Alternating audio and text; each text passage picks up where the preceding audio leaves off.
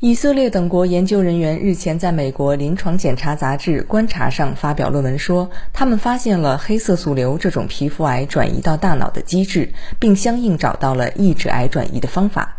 据介绍，约百分之九十的黑色素瘤患者会在晚期发生脑转移，但大脑是一个受较好保护的器官，血脑屏障通常可以阻止有害物质进入大脑。医学界一直在探索皮肤癌脑转移的原因。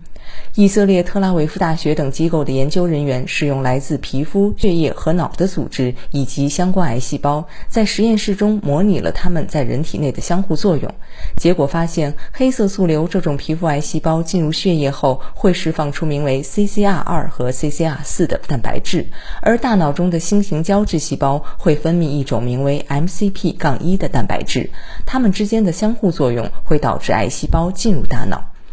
研究人员发现，用两种方法可以抑制癌细胞脑转移：一是利用抗体和小分子药物阻断蛋白质 MCP-1 发挥作用；